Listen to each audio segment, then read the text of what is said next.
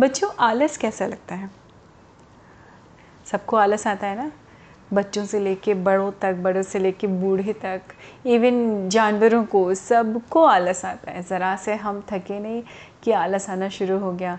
ज़रा सा हमने पैर रज़ाइयों में डाले सर्दी के दिनों में और आलस आने लगा और अपने आप, आपकी नींद आ जाती है आपको अच्छी अच्छी सी प्यारी प्यारी सी। और ये आलस सबसे ज़्यादा कब आता है बच्चों? सुबह सुबह जब स्कूल के लिए उठना हो और आपको बिल्कुल बेडशीट से निकलने का मन नहीं करता है, ओ नो, मम्मा, पाँच मिनट अच्छा दो मिनट, ऐसा वैसा। और हम सबके संग ऐसा होता है बच्चों कभी कभी छुट्टियों में हम आलस में नींद ना भी आए तो भी पड़े रहते हैं बिस्तरों में, है ना? उस आलस के अपने बड़े मज़े होते हैं। लेकिन जैसे मैं पहले भी बोल चुकी हूँ बच्चों, हर चीज़ एक सही अनुपात में, एक सही रेशियो में ही अच्छी होती है है ना? अगर ये आलस भी सुबह के कुछ मिनटों तक रहे तो सही रहता है। लेकिन अगर ये आलस पूरे दिन आपके ऊपर आ जाए हर समय आलसी रहें आप तो इसके क्या होते हैं? इसके बुरे परिणाम भी हमें ही देखने को मिलते हैं। तो ऐसे ही हमारे किसान थे आ, यूपी में बलिया एक जगह है वहाँ पर एक किसान थे राम अवतार और उनकी पत्नी थी रति। राम अवतार और रति दोनों ही बड़े मेहनती पति पत्नी थे। दंपत्ति भी बोलते हैं जिसको हम इंग्लिश में कपल भी बोलते हैं। तो ये बड़े खुशी से खेती किया करते थे और बच्चों खेती जब की जाती है तो खेती में भी दो लोगों का पूरा पूरा आ, सहयोग होता है। पति पत्नी कह लीजिए भाई भाई कह लीजिए भाई बहन कह लीजिए पूरा परिवार ही एक तरह से जुटता है। अगर आप किसान को देखें जाके या किसान के जीवन को देखें या उनके बारे में जानें तो पता चलेगा कैसे किसानी करना या खेती करना सिर्फ़ अकेले एक इंसान की बात नहीं होती। इसमें बहुत सारे एफ़र्ट्स लगते हैं तो कभी कभी पूरी फैमिली मिलके करती है। तो ऐसे ही हमारे राम अवतार और रति जो थे, दोनों बड़े मेहनती थे और खुश मिजाज थे, काफ़ी हार्ड वर्किंग तो मैंने आपको बोला ही थे और बड़े सुखी से उनका जीवन सुख से व्यतीत हो रहा था। थोड़े में गुजारा करने वाले अब उनकी शादी हुई थी नई नई, धीरे धीरे धीरे धीरे करके। जैसे जैसे समय बीतता गया, बच्चे उन्होंने एक एक के बाद दो दो के बाद तीसरा, तीसरे के बाद चौथा। तब की ये कहानी थोड़ी पुरानी है बच्चों, तब चार चार बच्चे भी हुआ करते थे। तो उनके चार लड़के पैदा हुए। अब हमारे जो राम अवतार थे, वो बड़े खुश। ये सोच के खुश कि चलो, अब मैं जैसे जैसे बड़ा होता जाऊँगा, बूढ़ा होता जाऊँगा, मेरे बच्चे जवान होते जाएँगे। और अब तो मुझे चिंता ही नहीं, क्योंकि मेरा तो घर पूरा ही भरा पूरा घर होगा। क्योंकि जैसा मैं पहले भी डिस्कस कर चुकी हूँ, बच्चों, पहले के समय में जॉइंट फैमिलीज़ हुआ करती थी। और स्पेशली जब खेती या किसान कर किसान होते हैं आप, और खेती होती है ना बच्चों तो आपको और कहीं जाने की ज़रूरत ही नहीं होती। है किसान खेत पे जाता है, खेत आपके गाँव में होता है, और वहीं पे आपका घर होता है।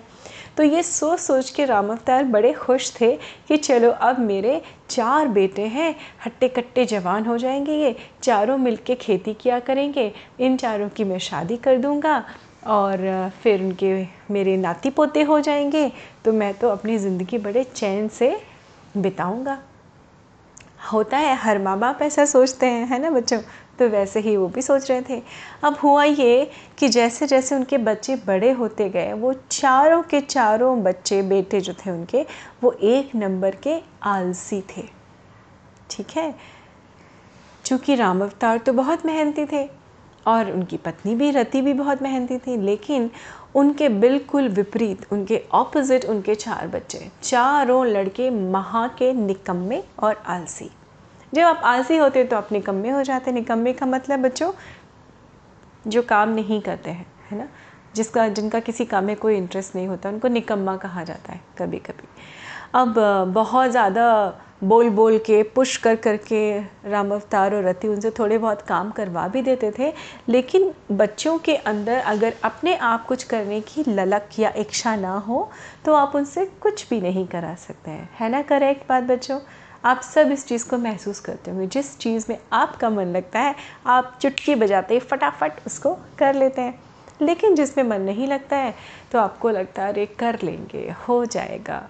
और ये अगर एक आध चीज़ हो तो चलता है। लेकिन बहुत सारी हर चीज़ में ऐसा एटीट्यूड हो तो किसका, किसको उसके बुरे परिणाम देखने पड़ते हैं? आपको ही। वैसे ही जैसे जैसे उनके बच्चे बड़े हो रहे थे राम अवतार के, राम अवतार और रति की परेशानियाँ बढ़ती जा रही थी। धीमे धीमे राम अवतार बूढ़े होने लगे थे। उनकी हड्डियों में दर्द होने लगा था। अब वो ये सोच सोच के काफ़ी परेशान रहते थे। और उनके बिना बताए उनकी पत्नी को भी पता था, रति को भी पता था कि राम अवतार क्यों परेशान रहते हैं।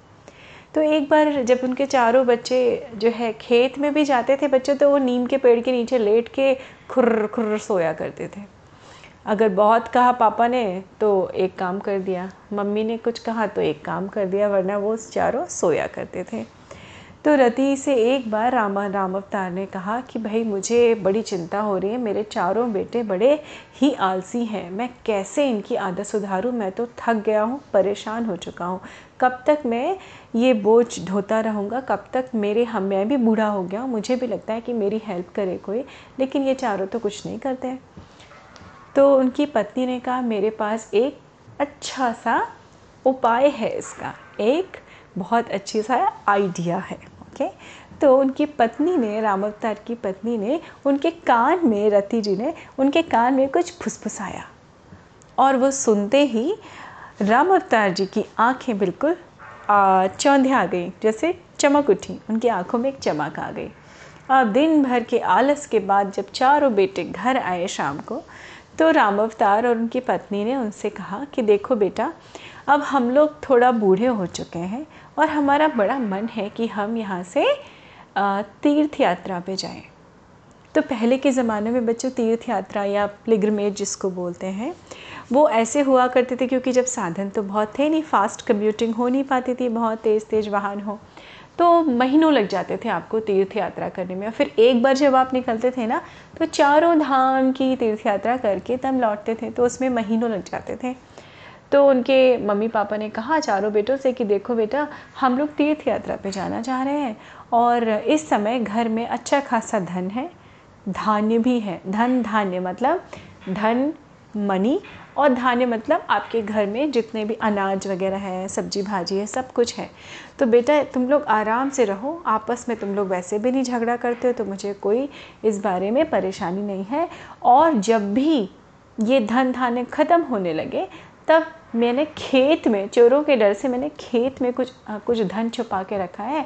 तुम लोग उसको उखाड़ निकाल लेना खोद के और उससे काम चला लेना। दो चारों लड़के बड़े खुश हो गए मन ही मन सोच रहे थे वाह अब तो ये दोनों मुझ हम लोगों से काम कराने करने को भी नहीं कहेंगे। और ऐसा सोच सोच के खुश होने लगे। अब दोनों राम अवतार और रति दूसरे ही दिन उन्होंने अपना सामान वामान बांधा और वो चले गए तीर्थ यात्रा पे। इधर ये चारों आलसी निकम्मे लड़के पड़े हुए थे, पड़े थे, खाते थे, फिर सो जाते थे, खाते थे, कुछ करते थे, खेलते वेलते थे, फिर सो जाते थे। ऐसे करते करते दस पंद्रह दिन के बाद उनका घर का राशन और पानी, पैसे सब ख़त्म होने लगे। अब जब सब कुछ ख़त्म हो गया, अनाज, सब्ज़ी, पैसे, तब उनको चिंता हुई। तब उसमें से बड़े वाले ने कहा, अरे, सुनो, हम चारों कल सुबह सुबह खेत में चलते हैं। याद है पिताजी ने क्या कहा था? कि खेत की ज़मीन को खोदना तो उसमें धन मिलेगा। चलो चलो, पिताजी ने लगता है चोरों के डर से खेत की ज़मीन में धन गाड़ दिया होगा। अच्छा ही किया, हमारे पिताजी तो बड़े बुद्धिमान हैं। और सारे तीनों बड़े छोटे वाले जो भाई थे, वो बड़े भाई का कहना मान के सुबह सुबह कुदाल और हसिया और ये सारे औज़ार लेके पहुँच गए खेत में। अब उन्होंने खेत खोदना शुरू किया। बड़ा सा खेत था उनका बच्चों।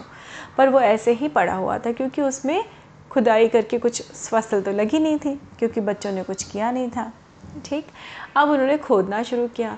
एक कोने से खोदते खोदते, दूसरा कोना करते करते करते करते दोपहर हो गई। सारा खेत उन्होंने खोद दिया, लेकिन वहाँ पे कहीं कोई धन नहीं मिला। बगल वाला खेत जो था, वो राम अवतार के दोस्त सम्राट सिंह का था। सम्राट सिंह दूर से अपने हुक्का पानी गुड़ा रहे थे, बैठे हुए, और वो देख रहे थे कि कैसे चारों लड़के राम अवतार के खेत को खोदने में जुटे हुए। तो जब दोपहर में थक हार के पसीने पसीने हो के पानी पी रहे थे, चारों बच्चे बैठ के तब सम्राट सिंह आए, उन्होंने कहा, क्या हुआ बेटा? क्या कर रहे हो तुम लोग? ने तो पूरा खेत ही खोद डाला। कहते हैं हाँ चचा, क्या बताएँ? हमारे पिताजी कह के गए थे कि जब धर का धन ख़त्म हो जाए तो यहाँ से खोद लेना। हमने तो पूरा खे, खोद मारा, यहाँ तो कुछ मिला ही नहीं। तो उन्होंने कहा कि अच्छा ठीक है, एक काम करो बच्चों, लो, मेरे पास से थोड़े बीज ले लो। अब जब तुमने खेत खोद ही दिया है तो बीज डाल दो। तो चारों भाइयों ने कहा अच्छा ठीक है, चाचा, आप कह रहे हो तो डाल देते हैं। चारों भाइयों ने मिलके बीज डाल दिए। बीज डाल दिए, उसके बाद में दो भाई बैठे रहे, दो भाइयों ने बीज डाल दिए। अब सम्राट सिंह देख रहे थे, सम्राट सिंह ने कहा कि चलो चलो, तुम दो छोटे वाले, चलो, अब थोड़ा थोड़ा पानी डाल दो इसमें। तो पानी भी डाल दिया। अब धीमे से दो तीन दिन के बाद देखा उन्होंने उसमें से अंकुर फूटने लगे। जब अंकुर फूटने लगे तो उन चारों बच्चों को बड़ा इंटरेस्ट आया कि अरे वाह, हमने तो कोई बीज डाले थे जिसमें से कुछ निकल रहा है हमारी ज़मीन में से। फिर उन्होंने और उस पर ध्यान देना शुरू किया। आगे कुछ दिनों में थोड़े छोटे छोटे से पौधे से निकलने लगे। अब उन्होंने देखा कि बहुत सारी घास वास उग गई थी आसपास तो वो लोग ले के खुरपी खुरपी होती है बच्चों, जिससे थोड़ा थोड़ा सा खोद के, डिग करके घास वास निकाल देते हैं, ताकि आपकी जो मेन फ़सल है, उसको उगने में सहायता मिले। है ना? तो इन्होंने वो भी निकालना शुरू कर दिया। और धीमे धीमे उनको पता ही नहीं चला। वो चारों मिलके कोई पानी डालता था, कोई घास निकालता था, कोई कोई पक्षियों से रखवाली करता था, कोई गाय, बैल, बकरी ना घुस सके आपके खेत में उसकी रखवाली करता था। अब ये चारों भाइयों को पता ही नहीं चला धीमे धीमे करके दो से ढाई महीने के अंदर ही ये बड़ी फ़सल तैयार होगी। उसको बोलते हैं ना, लहलहाती हुई फ़सल हरी हरी गेहूँ के बीज डाले थे और गेहूँ की फ़सल उगने लगी। दो तीन महीने के बाद और उनके तब तक क्या था? राम अवतार और रति, ये दोनों तीर्थ यात्रा पे ही निकले हुए थे।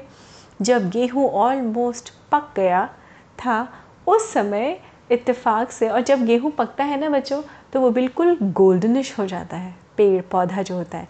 जब हरा होता है, जब कच्चा होता है पौधा, गेहूँ कच्चा होता है या फल लगने वाला होता है तो हरा होता है पौधा, फिर धीमे धीमे गोल्डनिश येलो हो जाता है येलो और गोल्डनिश कलर का। तो जब उसी, ठीक उसी समय राम अवतार और उनकी पत्नी वापस आए। अब जब वो खेत के रास्ते लौट रहे थे तो उनकी उनको अपनी आँखों पे विश्वास ही नहीं हुआ कि क्या फ़सल हमारे खेत में खड़ी है। तो वो चारों भाई बड़े खुश हुए, आए, उन्होंने माता पिताजी को पानी वानी पिलाया। उनकी माता जी ने उनको हर जगह का प्रसाद दिया कि देखो ये बद्रीनाथ का प्रसाद है, ये वहाँ का प्रसाद है। बड़े प्यार से दोनों बच्चों, चारों बच्चों ने खाया। उसमें से सबसे बड़े बच्चे ने बोला, पिताजी, एक बात बताइए, आपने वो आखिर जो धन आप छुपा के गए थे, खेत की मिट्टी में गाड़ के गए थे, वो है कहाँ? वो तो हमें मिला ही नहीं। तो राम अवतार मुस्कुराए, उन्होंने बोला, देखो, मैं दिखाता हूँ। वो गए, उन्होंने बोला, देखो, ये जो पूरा खेत दिखाई पड़ रहा है, जो ये फ़सल है, यही तो धन है इस खेत का।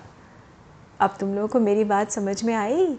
तब चारों बच्चों को वो बात समझ में आई कि मेहनत करके, आलस त्याग के मेहनत करके जब उनके ऊपर ज़िम्मेदारी पड़ी ना बच्चों, जब राम अवतार नहीं थे, उनके पिताजी नहीं थे, जब उन पर ज़िम्मेदारी पड़ी कि अब तो खाना भी ख़त्म, अब तो पैसे भी ख़त्म, अब तो मुझे कुछ ना कुछ करके, मेहनत करके ही कमा के खाना पड़ेगा। तो देखिए कैसे उन्होंने मेहनत की, आलस को दूर फेंक दिया निकाल के अपने शरीर से, और मेहनत करके वो अब एक, उनको पता ही नहीं चला, तीन से चार महीने के अंदर ही वो चारों भाई मेहनत कश किसान या इंसान बन चुके थे।